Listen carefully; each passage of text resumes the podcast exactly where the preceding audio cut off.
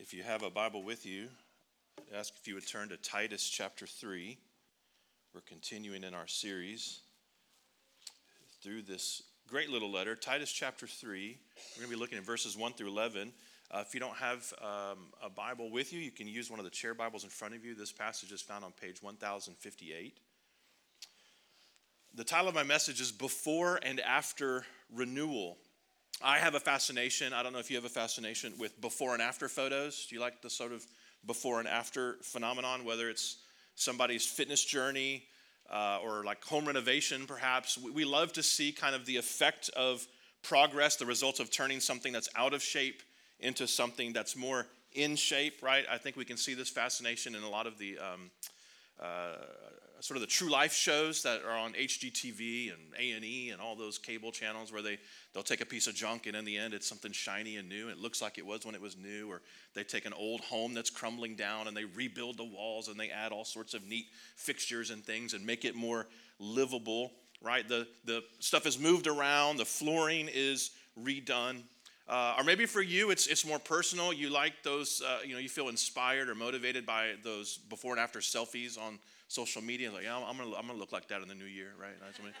new year, new me kind of thing, right? I don't know if you have that sort of fascination. I'm, I'm convinced that we love all these sorts of things because we actually love the idea of just renewal and renovation. We love those things so much. It's actually something that resonates with us. Seeing the before and after side by side, especially, just hits us in a certain pleasure center. My favorite part of the home reno shows is at the end when they're unveiling the new thing, but they show a picture, right, of the before. So you can see it like transforms and almost the, the screen kind of bleeds from the old version of the kitchen to the new version of the kitchen. I just like the, the closeness of that because I forget, right? The new stuff is shown at the end, and I'm like, well, what did it look like before? I didn't remember, you know. We moved this wall. Did you? I felt like that wall was there, you know. And then they show that before, and you're like, oh, wow, yeah, it really is totally transformed we love the possibility of progress. We love the possibility of improvement, of transformation. And that's actually kind of what we get in this passage this morning. In fact, Paul presents a before and after picture of the human spirit. He depicts a contrast, a before and after of the renewal of the gospel. So let's begin reading Titus chapter 3, beginning in verse 1. Remind them to submit to rulers and authorities, to obey to be ready for every good work, to slander no one, to avoid fighting, and to be kind, always showing gentleness to all people.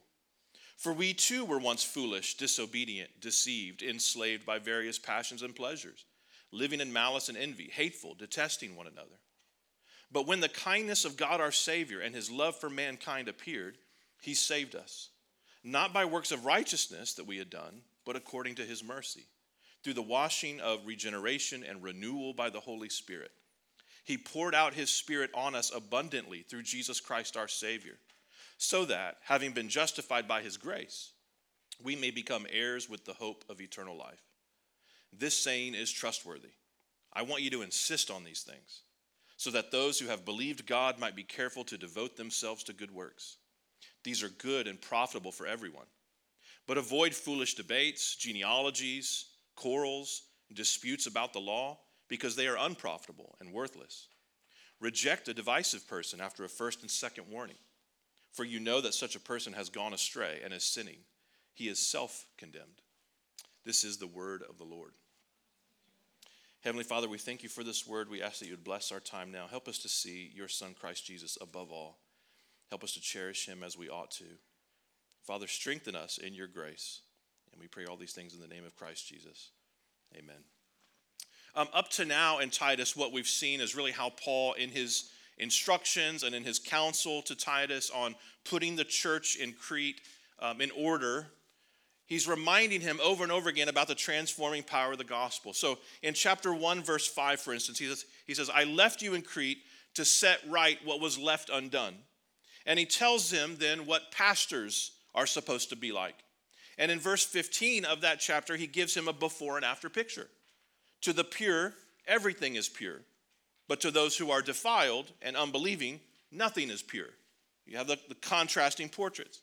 In chapter 2, he reminds Titus about the effect of sound doctrine on sound living. And in verses 11 through 14, he offers another before and after picture how the gospel taking root in our lives produces holy living, produces a repentant heart.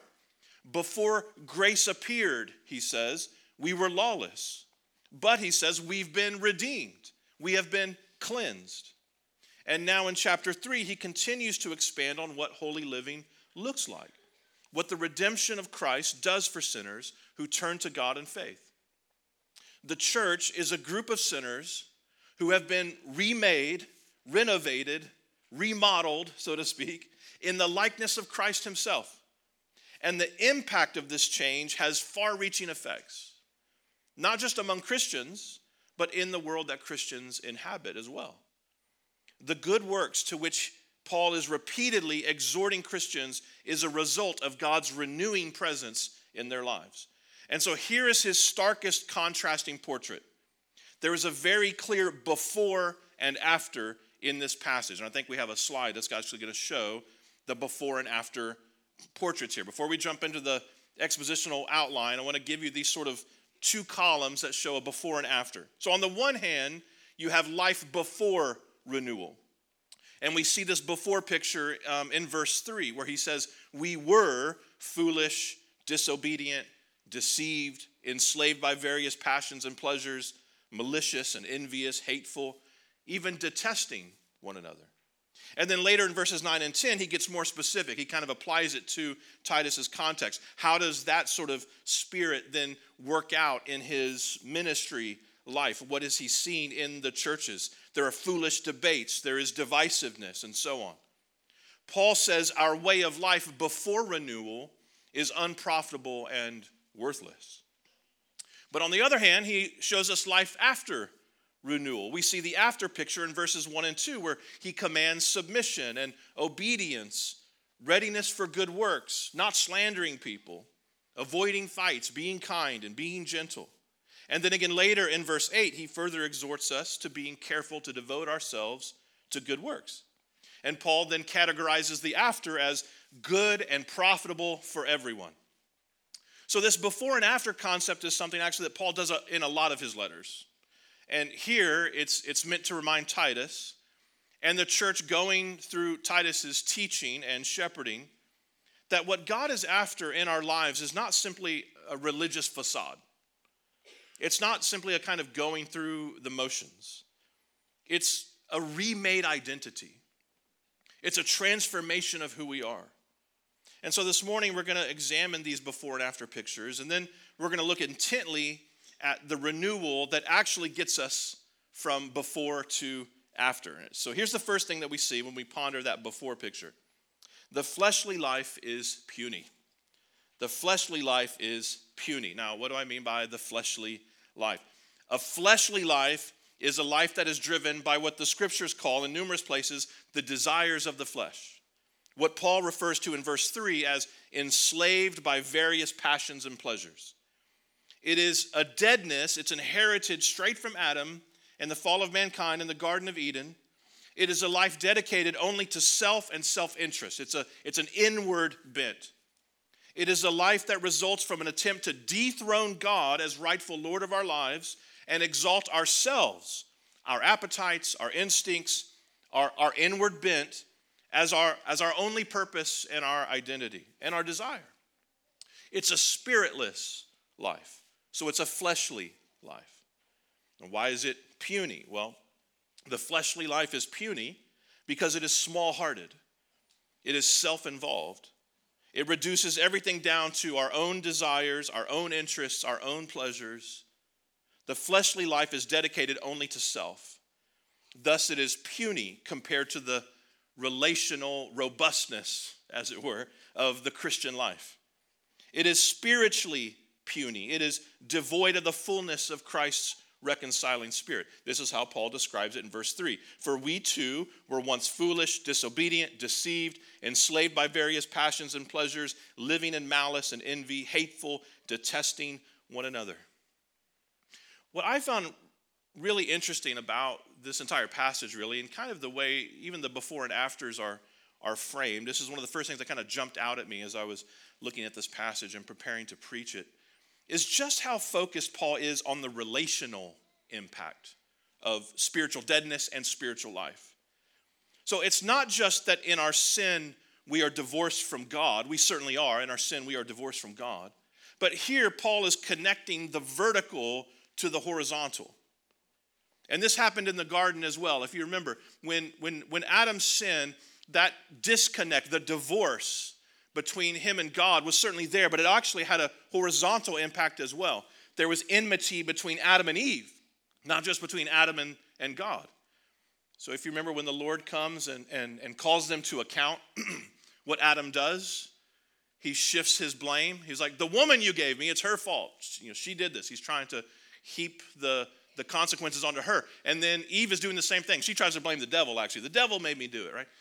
And they're now um, vulnerable to each other. They're ashamed of their nakedness. They don't have this sort of intimacy that they had before when they walked in perfect harmony with the Lord. Once that harmony got disconnected, this harmony got disconnected as well. The vertical impacts the horizontal. So, as they're shifting blame, as they're now looking at each other suspiciously, in fear, a need for control, the desires are changed, Genesis 3 tells us. The, the leadership is corrupted. And Paul is applying that enmity, that relational disconnect, that relational chaos and corruption to this context as well.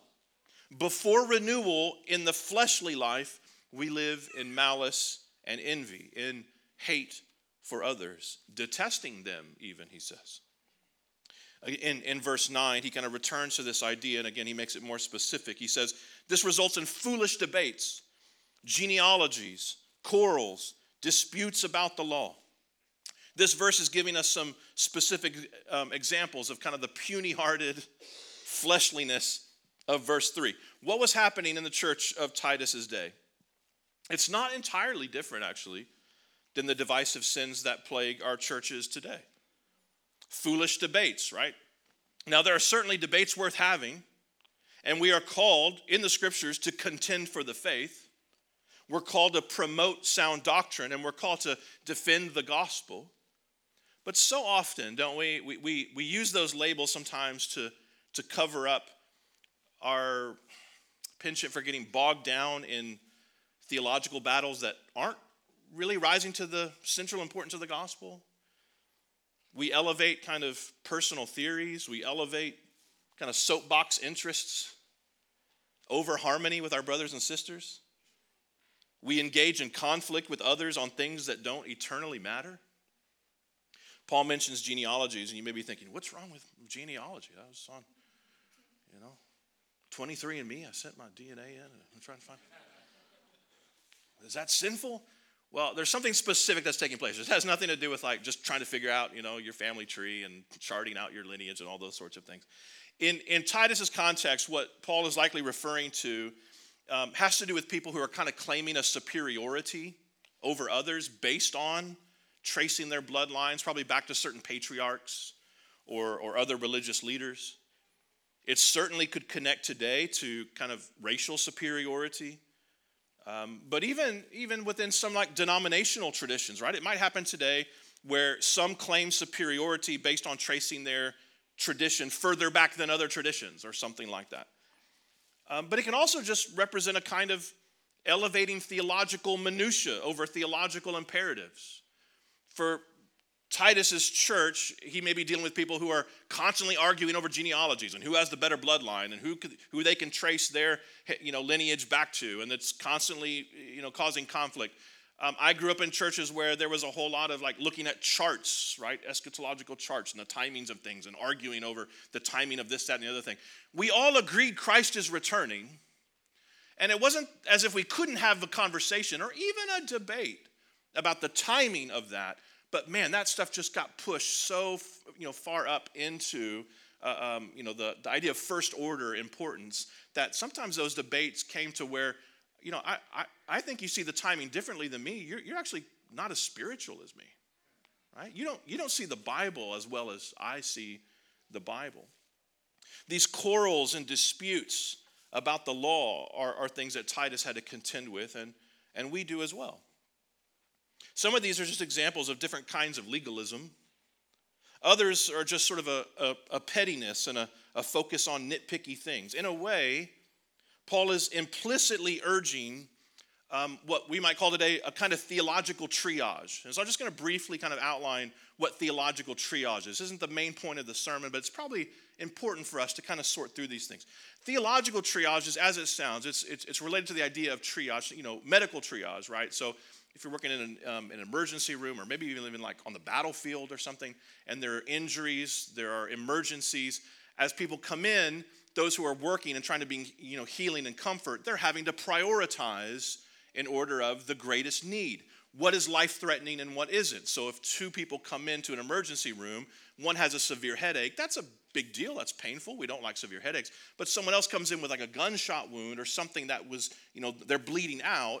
Triage would say, let's treat the gunshot wound you know person before we do the headache they're trying to put orders of importance it's not saying that the headache is is you know unimportant like we don't care about that they're just doing triage. What do we need to look at first? What do we need to pay attention to first? So, theological triage is like that as well. And it basically um, presents the framework of saying there are first order, second order, and third order doctrines. First order doctrines, right, are the things that make us Christian. There are things that are necessary. You, you must believe these to actually be a genuine Christian. So it would in, include things like the doctrine of the Trinity. Um, it would include things like the incarnation the dual nature of, of, of, of Christ. It would include things like the resurrection of Christ, the bodily resurrection of Christ, and salvation by grace, and, and, and things like that. Things that, if you waffle on that or compromise on that, you're actually compromising your Christian faith, the veracity of your profession of faith. Now, second order things are not unimportant. In fact, they're very important, but they're second order. And second order doctrines are things that really impact our ability to fellowship with each other.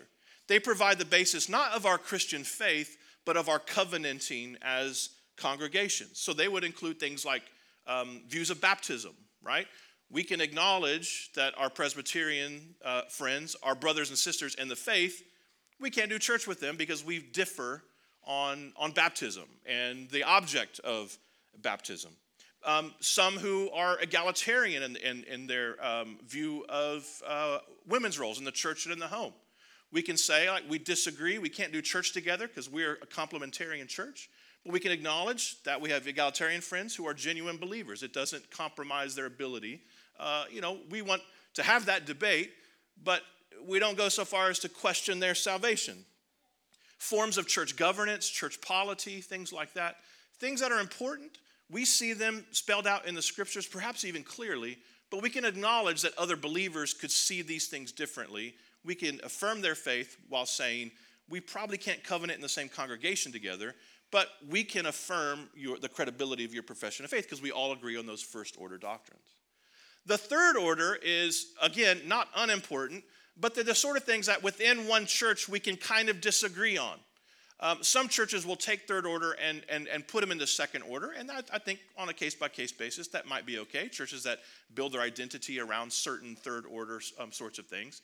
But a lot of churches, like ours for instance, there's a lot of third order things that we say that's third order. We can actually have multiple views within the same congregation, and this would include things like the timing of the Lord's return.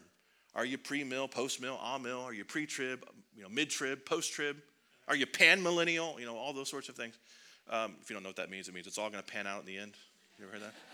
I think it's kind of a cop out. But we can have that debate charitably because we agree the Lord's returning. That's a first order doctrine.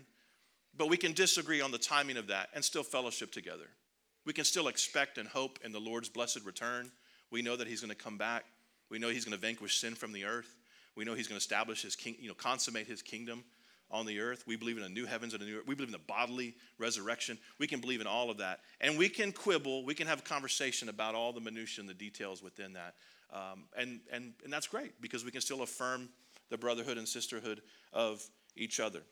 There are some other things that fall into, you know, the third order doctrines. It's almost like a junk drawer of kind of theological perspectives. Uh, for a lot of us, the Calvinism, Arminianism, or the in between isms, whatever, you know, I'm not one or the other, I'm kind of in between you know, all of that, I, I, I think those are third order uh, sorts of things. It doesn't mean I think they're unimportant. I you know, certainly have uh, a perspective there, and I'd be glad to tell you about it, but it's not as important to me as telling you about Jesus and telling you about the grace of Jesus. The better that we, you and I do theological triage, the better we'll get along with each other. It just makes sense, actually. If we can actually sort out first order, second order, and third order, and stop kind of conflating those things together, kind of pancaking the whole thing, we'll actually get along better with each other. It only makes sense. But when we fail to do that, when we do conflate third and second order with first order doctrines, we end up condemning people wrongly. And a healthy church, even a healthy church actually, can become infected with quarrels and division when we don't do theological triage well. In verse 10, Paul even gives an example of a, a, a church discipline case. There's, there's a person who is sowing division. And the root word there um, for divisiveness is actually where we get the word heretic. So heresy divides, certainly. And this divisiveness that Paul condemns is itself heretical. It's a good prompt for us to kind of do a gut check as we read this. Ask ourselves in what ways are we letting preoccupation with secondary things obscure not just our devotion to the gospel, but also our love for people, our love for the church? In what ways am I elevating my pet theological interests over my ability to love you and to care about you, especially if you think differently than I do? We might feel divided in our hearts because uh, you know others don't share the same urgency about peripheral matters that we do. Is it possible that this division, this preoccupation, this low grade anger or suspicion that we feel is a result of taking our eyes off the good news? The examples that Paul gives in verse 9 is a direct result of the state described in verse 3. It's a picture of behavior that arises from the sinful flesh. And this fleshly life is puny in so many ways. It, it, it, it's loveless, it has a poverty of spirit, there's a gracelessness there, it is small hearted, it is addicted to tension and drama and conflict. You know people like this? Like they don't know what to do with themselves if they're not engaged in drama, right? Got real quiet. Thinking of somebody. Maybe it's you. Right? The fleshly life is, is it, it's grinchy. It's coming to steal our joy. A life set on the flesh, walking by the flesh, to borrow a phrase from Galatians, is relationally puny. Just look again at the before picture here. Do you know those people who can't seem to live without stirring up conflict? This list des- describes them so well, doesn't it? Some people are bored without conflict, and I think it's because they're bored with the gospel. Some people just love to fight. A few weeks ago, um, one of the last times I preached, I uh, shared an illustration from the movie 1917. There's another moment in that film, I think, that resonates um, as well for today's topic. So if you remember, there was a, um, a British, uh, this is during World War I, and there's a British regiment that is wanting to warn a sister regiment across enemy lines that there's an ambush waiting for them. That they shouldn't move forward. They will surely be killed. The whole, the whole lot of them will be slaughtered. And they don't know that's coming. So they're trying to send word to them to warn them. And so there's two guys that are right, you know, picked out to kind of run across the danger. Basically, it's a suicide mission. Get across enemy lines to deliver the warning to the other British regiment to stand down, don't move forward. It's, it's certain death. And there's a, a I mean, it's, oh, it's a very short moment, but when the two men are given the orders, go take these orders to the other regiment across the way, they're told, make sure there are witnesses, because the commander of the other regiment, um, they say, is a man who just loves to fight. He says, make sure there are witnesses, because some men just love to fight. In other words, if there's not someone else to see, if these insubordinates show up and go, here are orders, and the guy looks at it, he could disregard, knowing certain death, he can disregard it because he just, he's itching to fight. He's itching for battle, no matter the cost. I mean, that's a, a you know, battlefield analogy, but it's something that happens in our own hearts, in our own lives very often, isn't it? About 12 years or so ago, I was embroiled in an online controversy against my will. I had no idea that I was stepping into this sort of thing. Um, and it was essentially, I was sharing a quote from another author um, and I did, there was no commentary of my own. I was just sharing this quote that I thought was rather interesting. I was not reading it the way a lot of other people read it, which was very offensively. And there were a lot of insinuations and assumptions made about my own perspective, particularly about women. So there were all kinds of claims about how I felt about women, what I think about women, and, and it was all evidenced by this quote. And at first I was like, how are they even getting this from the quote? But then, even if after I could kind of see their perspective, oh, I, I guess I could see how you could read it that way. Then I began to say, but I don't believe that. I, I didn't read it that way. And I'm trying to defend myself. Well, the person who is the origin of the quote, of course, he's involved in this debate as well. And what I came to realize as we were sort of on the same side, so to speak, is that he was eating it up. Like he loved it. It didn't help. I'm probably tipping my hand here a little bit. We have the same last name. So some people would write, Wilson says, da da da da, and it's something crazy the other Wilson said, but people thought it was this Wilson. And so every day I wake up and there's like a fire going on online. And every day I'm bringing water to it, the other guy's bringing gasoline and we're trying to pour him on the same thing. He's doing multiple posts, he's doubling down, he's saying, Yeah, of course I believe that, you know, all these sorts of things. Now, behind the scenes, we're corresponding privately. I'm trying to say to him, This is not my thing. Like, I don't. I wasn't looking for this. Now that I'm in it, I don't want to be in it. I'm, I'd like to extricate myself from it. And he said something that was very revealing to me. He said, Jared, whenever this happens, this is a promotion. And because of that statement, and because of his behavior, I came to learn oh, this guy loves to fight. It's not just that he's willing to fight, right? It's, it's cowardice to be unwilling to fight, especially when the fights are necessary. And we'll talk about that in a little moment. But it is sinful to love to fight, to, to thrive on fighting. The Bible forbids, for instance, pastors from being quarrelsome, and it categorizes quarrels for all people as being evidence of a fleshly life. We shouldn't be afraid of fighting for the right things. But people who love to fight, who thrive on conflict, are people who are not walking in the renewing spirit of Jesus. So, what's the alternative? Well, there's the after picture, which I've categorized this way. The Christian life is peaceable. The Christian life is peaceable. The fleshly life is puny. The Christian life is peaceable. Paul urges Timothy to call them, to remind the church to verses 1 and 2 submit to rulers and authorities, to obey, to be ready for every good work, to slander no one, to avoid fighting, to be kind, always showing gentleness to all people. Now, he begins with rulers and authorities. This to me is one of the most provocative parts of the whole passage because um, the church at this time exists within a society that is run by a pagan government.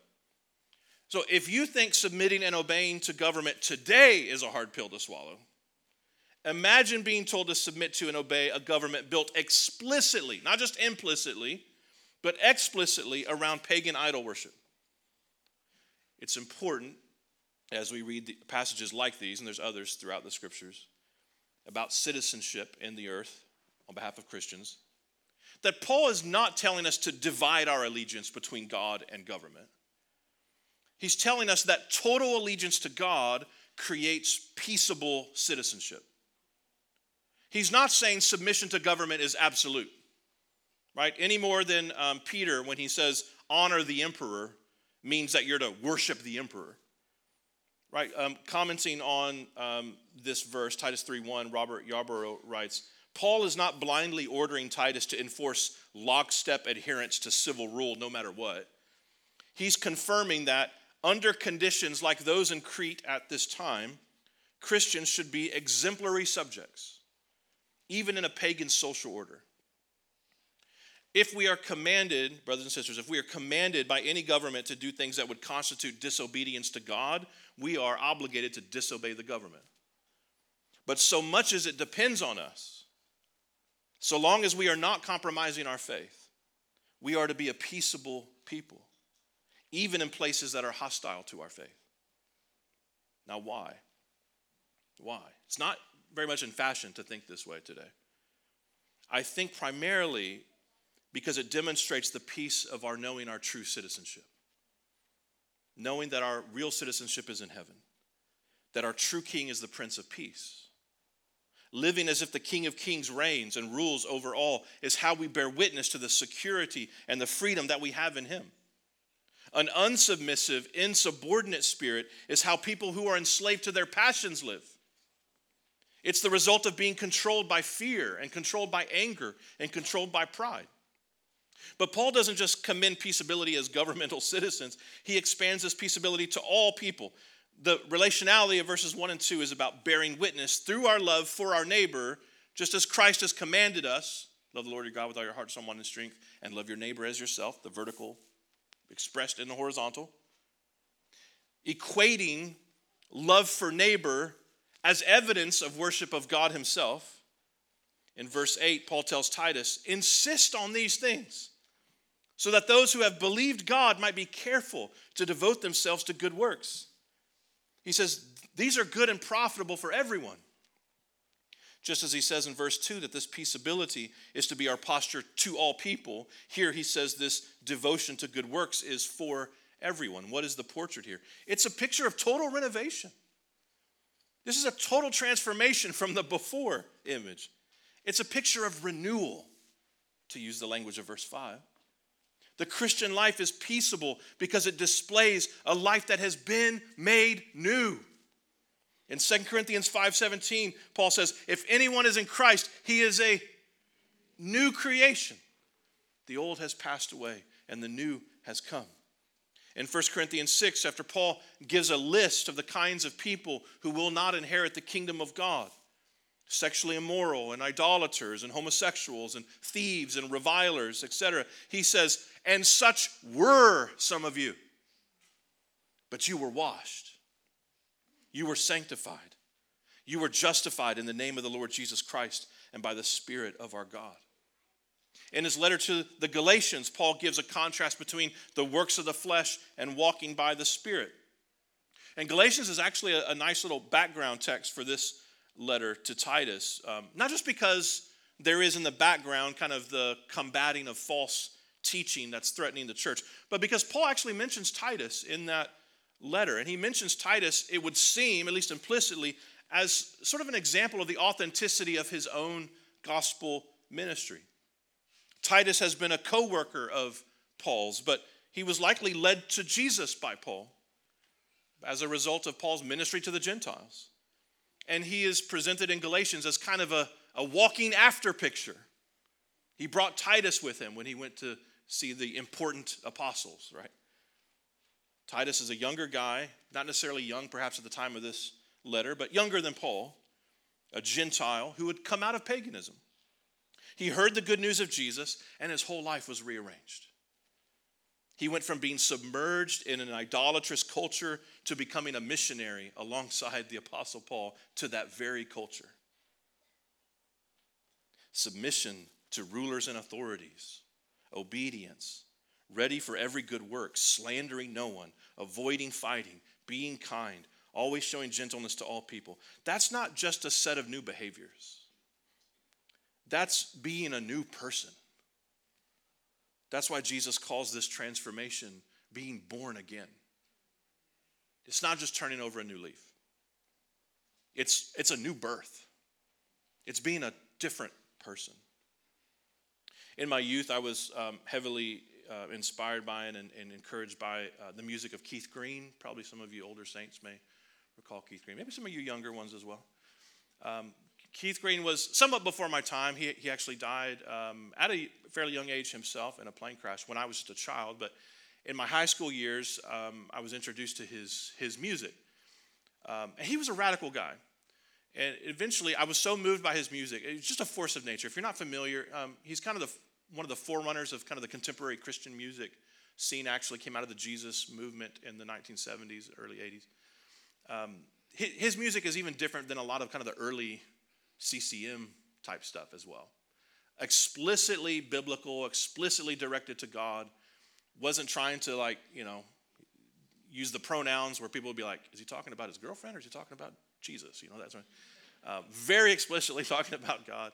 Uh, a very radical guy. So I was so moved by that. I wanted to know more about his story. So I picked up this book. I, I, this is one of my favorite books since I was a kid. No Compromise, which is the biography written by his widow, um, uh, uh, Melody Green, um, about how he came to know Jesus. And it's a radical transformation. Keith Green grew up in a kind of um, uptight family, and, and like a lot of young people did in the late 60s and 70s, uh, went out to California to live free. And he did all the things uh, that hippie culture told him this is what you do to be enlightened, to finally find inner peace, all these sorts of things. So he got involved in drugs and the occult and uh, um, you know, free love, which isn't free or love, right? All those sorts of things. Um, he got engaged in all that sort of deal. And then some guys came around at this time who started telling him about Jesus. And Keith can kind of like Jesus the way that most hippies like Jesus, right? He tell everybody to love each other. He's all about peace and joy and that sort of thing. Keith kind of got interested in Jesus, but he wanted to put Jesus along with all the other kind of religious stuff and religious ideas and, and the universe and all these sorts of things. And so one day he came to experience the new birth. There were friends who, who, who stuck with him and kept reminding him of the good news. And Keith Green was not a perfect theologian, even years after his salvation. There's, uh, we, I have some concerns about his theology, uh, you know, some of the specifics of it.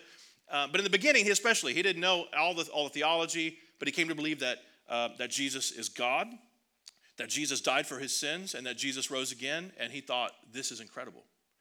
And there was a total transformation of his life. The radicality he experienced as a before picture became the radicality in the after picture. And um, some of the things that, that um, you know, Green did as he was reading through the Bible is just everything that he saw that would convict him, he immediately wanted to be obedient to. So he and Melody, before they were married, were living together and, of course, engaging in premarital sex. And um, after his conversion, Keith comes across you know Bible verses, and one day he says to Melody, "Hey, I've been reading the Bible. I think premarital sex is wrong." She says, "What are you talking about?" She's not a believer yet. He goes, "Yeah, I think it's wrong. I don't think we should do it. We need to we need to stop until we're married." For him, it was just this is what we do. We're just going to be obedient. The Bible says it. We're going to do it. And he just kept following these steps over and over and over again. Even after his conversion, he was such a radical believer, so totally transformed um, they were um, opening their home to the homeless and, and, and, and um, you know, uh, runaway teenagers, like folks on the streets who needed a place to stay. They would come in. You know, Keith would, you know, lead them to the Lord eventually, baptize them in the bathtub. We kind of quibble with that polity here, but, you know, we appreciate the, the zeal, we appreciate the enthusiasm, those sorts of things.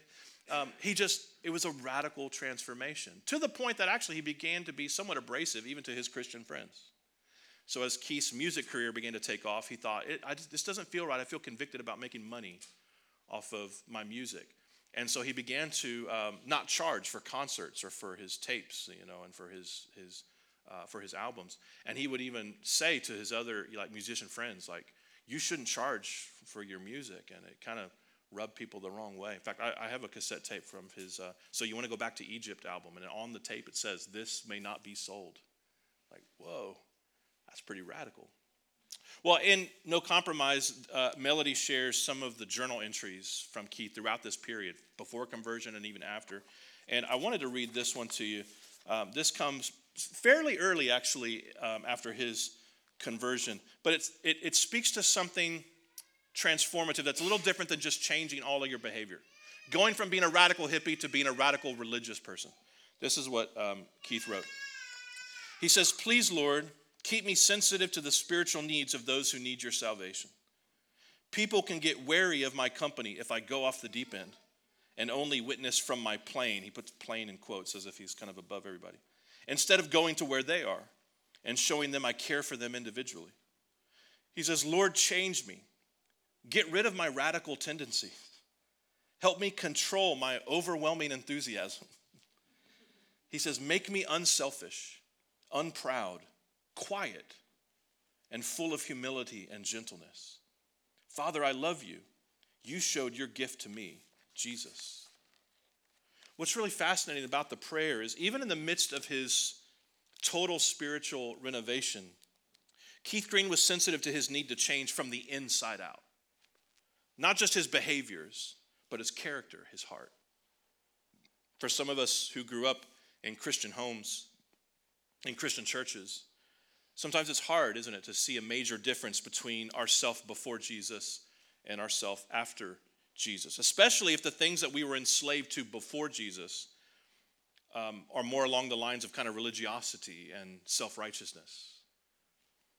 The picture's not as stark, it's, it would seem.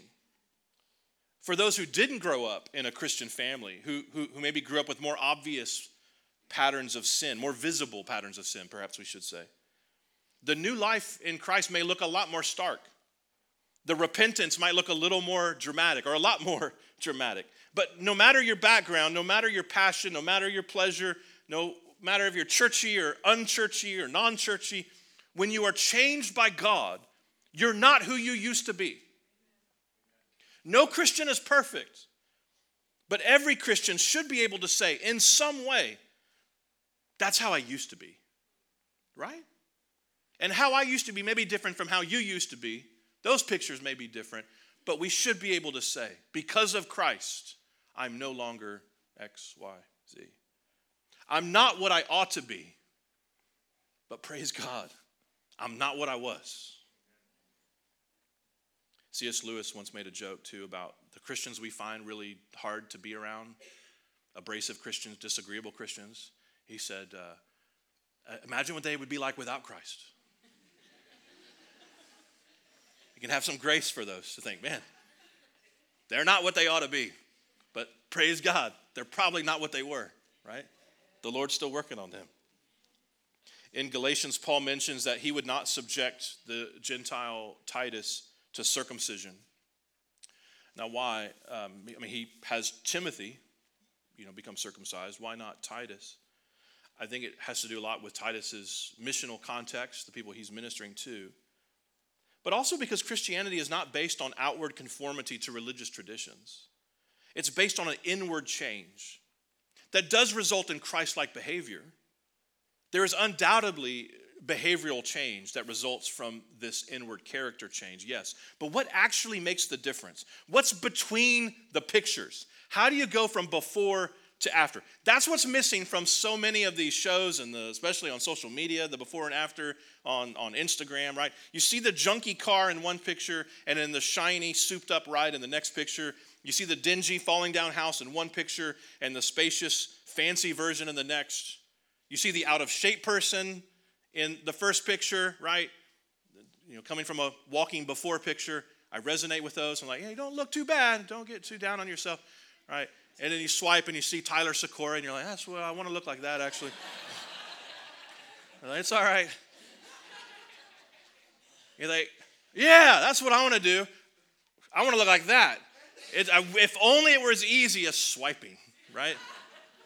We don't see what comes between the work, the effort that actually goes into the transformation. The grinders and the sandblasters, the sledgehammers, the crowbars, the grueling workouts, restrictive diets, the sweat, the effort, the pain, the time. And so one would expect that in the gap between the fleshly life and the Christian life, you'd find a lot of theological sweat equity, a long term kind of religiousization of people, some kind of pulling oneself up by spiritual bootstraps, white knuckling religiously. That's what we would expect. That's what the world would expect. But they'd be wrong. Because in place of a sinner's hard work, we find instead the work of Christ, the transforming kindness of God. This is my third and final point. The Savior's life is powerful. The Savior's life is powerful. Fleshly life is puny. Christian life is peaceable. How do you get from one to the other? A powerful Savior.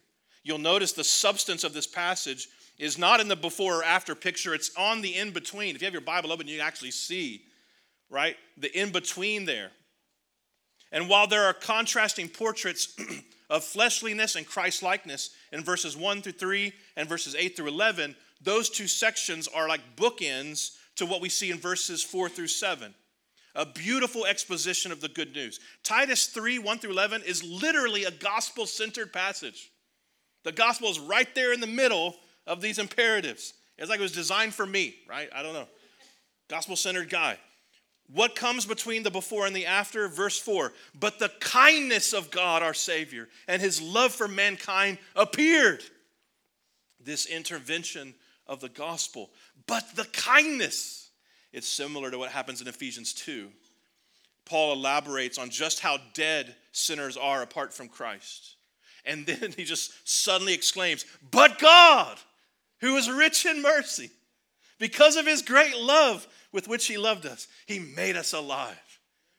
Both there and here, the proclamation of the gospel serves as a kind of radical intervention, a, a radical interruption of business as usual.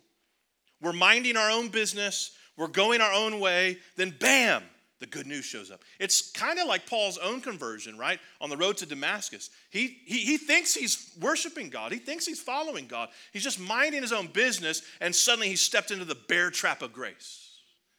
Christ hijacks him. In fact, he uses that language later when he talks about it. I was laid hold of. Like I was, I was waylaid, I was hijacked. In fact, the Greek word here in verse 4 that is translated appeared is where we get the word epiphany from. You know what, a, what uh, an epiphany is? It's not an appearance like you see something ordinary or routine. It's a sudden enlightenment, a, a sudden vision that changes everything, like the discovery of gravity, right? Or the discovery of fire. That's an epiphany. And Paul uses the same word in chapter 2, verse 11. It's the epiphany of grace, he says there, that inspires holy living.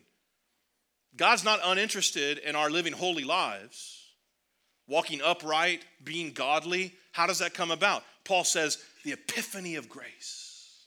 That's what trains us in the CSB, instructs us. No ordinary religious idea is, is, is going to make this difference. We need an epiphany like the gospel. There is no hope for a puny life apart from a, a gigantically glorious Savior. There is no engine for the devotion to good works of the Christian life apart from the power of Christ Himself, His grace, His presence, His Spirit. Verse 5 He saved us, not by works of righteousness that we had done, but according to His mercy, through the washing of regeneration and renewal by the Holy Spirit. He poured out His Spirit on us abundantly through Jesus Christ our Savior, so that, having been justified by His grace, we might become heirs with the hope of eternal life. Do you want power? Do you want power? Who couldn't use some power? On Sunday morning, on Monday morning, it doesn't come from wrestling and wrangling in our flesh. It doesn't come from our own strength. It comes, verse 7, from being an heir of God, a co heir with Jesus so that by grace you receive the riches of his grace, a royal priesthood, a seating with Christ in the heavenly places. There is no more powerful position than to be saved by and united to Jesus himself. We are saved not by works of righteousness that we do, but according to God's mercy. Out of his own eternal love, he takes mercy on sinners. And according to this mercy, what does he do with them? He washes us, verse 5 says.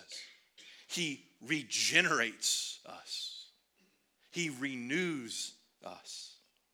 He gives us new birth, He makes us new. How does He do that? By pouring His actual self, His Holy Spirit, onto us and into us abundantly, Paul says, through the gift of Jesus Christ. His powerful life is given to us. His powerful life, spiritually speaking, is put into us. Apart from Jesus, every person stands condemned in their sins, enslaved to passions and pleasures, in the chains of a puny, fleshly life. But God, but God, in his kindness, has sent Jesus to live the life we should have lived, to die a death on a cross that we deserve to die, and to rise again on the third day, all to show love for sinners and to save them from their sins. If you want a peaceable life, you need a powerful Savior. That powerful Savior's name is Jesus Christ. And it doesn't matter what your background is, what you've done, where you've been, how you've lived, even up until this very morning. None of that is a hindrance to the Son of God.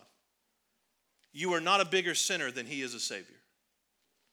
If you will turn from your sins and put your faith in Him, even this very morning, you will have His peace planted in your heart. You will receive forgiveness and the gift of eternal life. Why wouldn't anybody want that? If you're tired of living a puny, fleshly life enslaved to sin, if you're tired of running away from God, if you're just worn out from the weight of a spiritually dead life, you can be changed right now.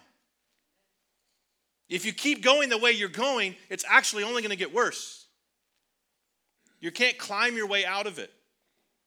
There's no amount of grit you can pour into that before and after picture. Those who remain dead in their sins will, in the end, receive the condemnation that sin deserves. But grace has appeared. The Savior's life is powerful, and He will give you His powerful life if you will turn to Him, because He has given His powerful life on the cross to set sinners free. This is the good news that God loves sinners and saves them by the life, death, and resurrection of Jesus Christ. And this good news is so precious, it's worth staking everything on. It's worth centering everything around the bookends of our life. You want to protect peace in your life and in the church? Protect the gospel. Now, some of this focus might seem discordant with what we see in verses 10 and 11. Paul is urging a relational kindness, avoiding fighting, keeping peace, and then he says, kick guys like that out of the church. Well, hold on, Paul. It sounds a little rough.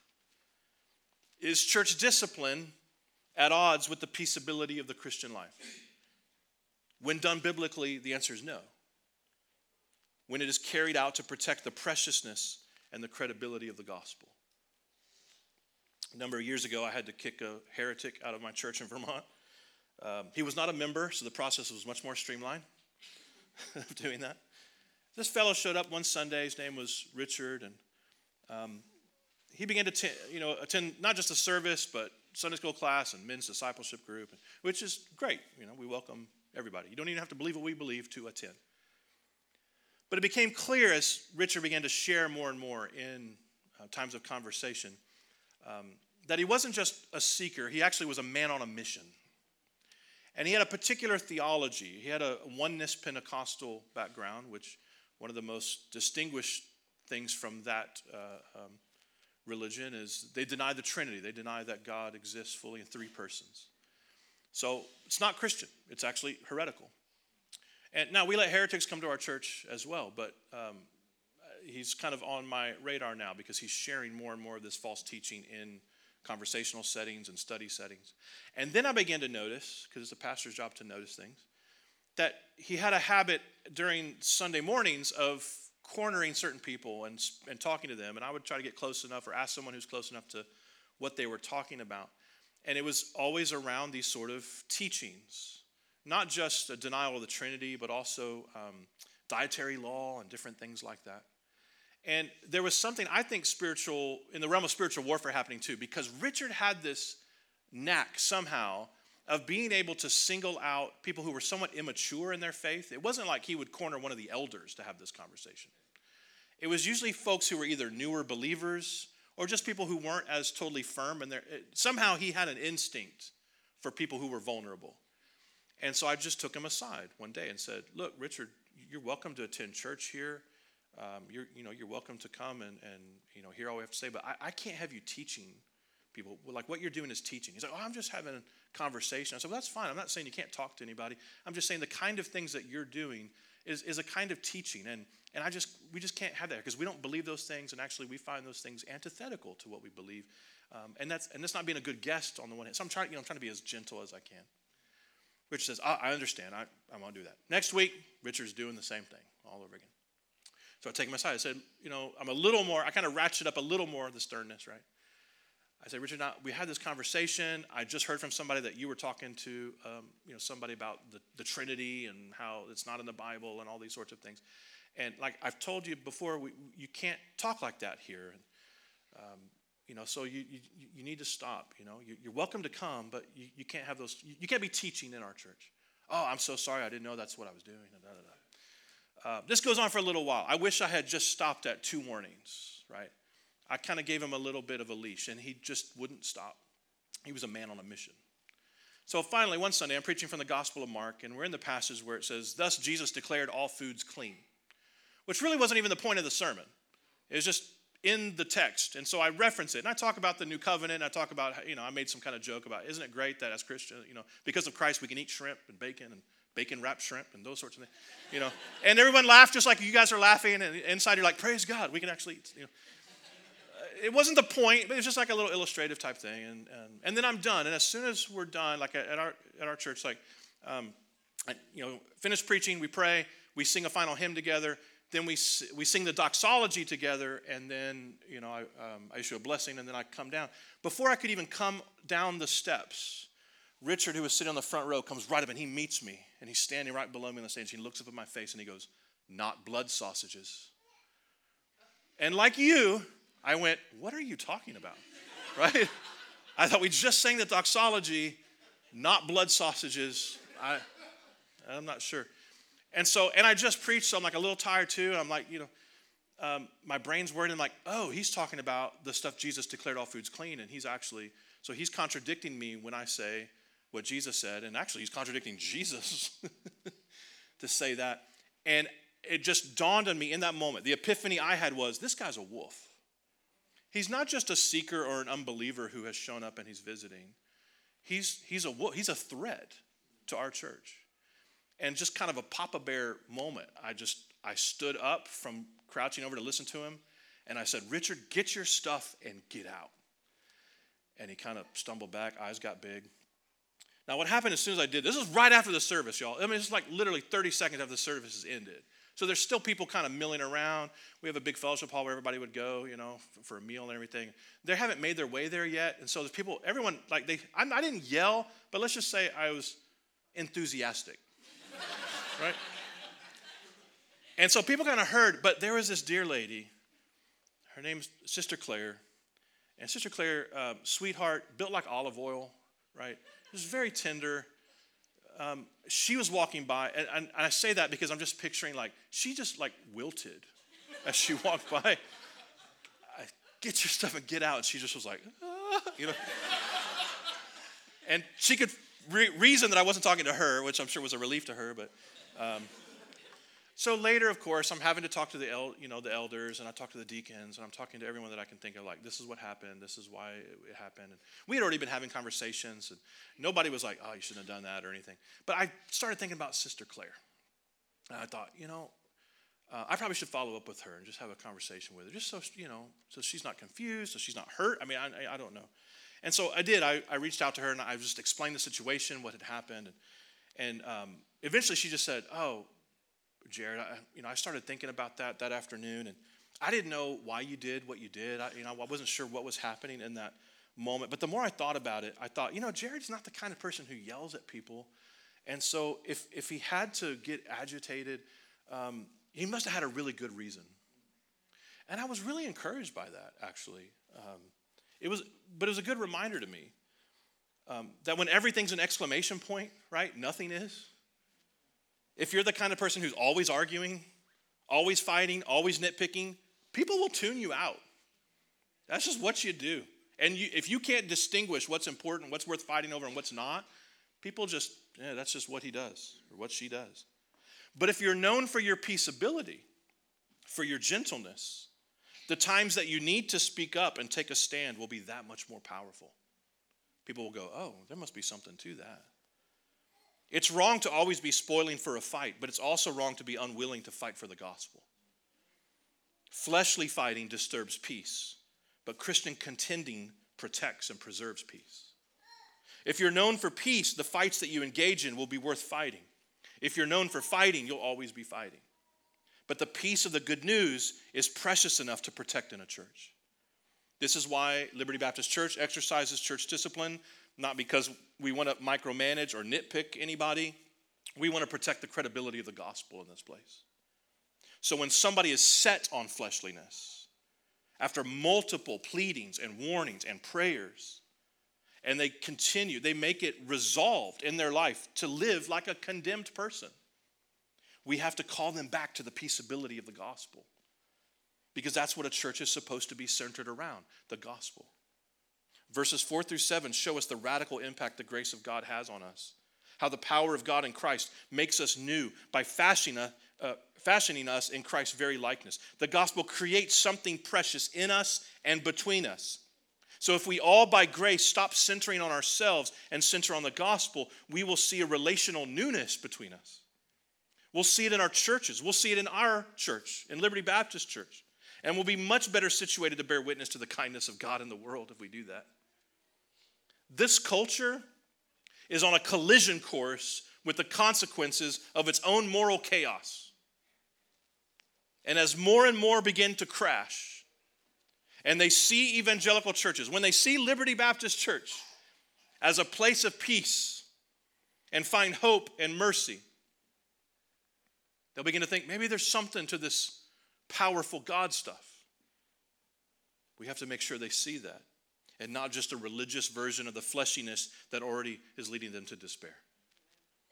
We make Christ look big when we walk in the peaceability of the Spirit, not in the puniness of the flesh. We give credibility to the power of the gospel when we devote ourselves to the transformation that Christ has accomplished for us and in us and through us. With God's help, we can be the kind of countercultural community that looks different from the world, not because of our traditions or our customs, but because of our love, our gentleness, our kindness, our peace the renewed people of the church become, in the Holy Spirit, a new social order, distinct from the world.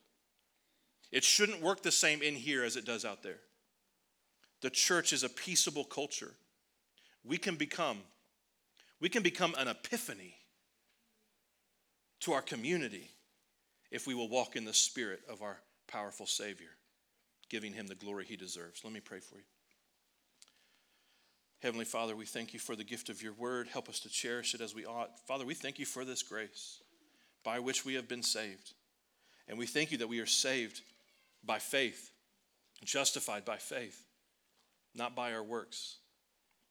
This gives your Son so much glory, and it gives us so much peace, knowing that we don't have to earn your approval and measure up to your holiness, that you give it freely to us. So help us to repent of our sin and trust in your Son that we might know more and more his love and affection for us and walk in holy, uh, more and more holiness before him. We pray all these things in his name. Amen.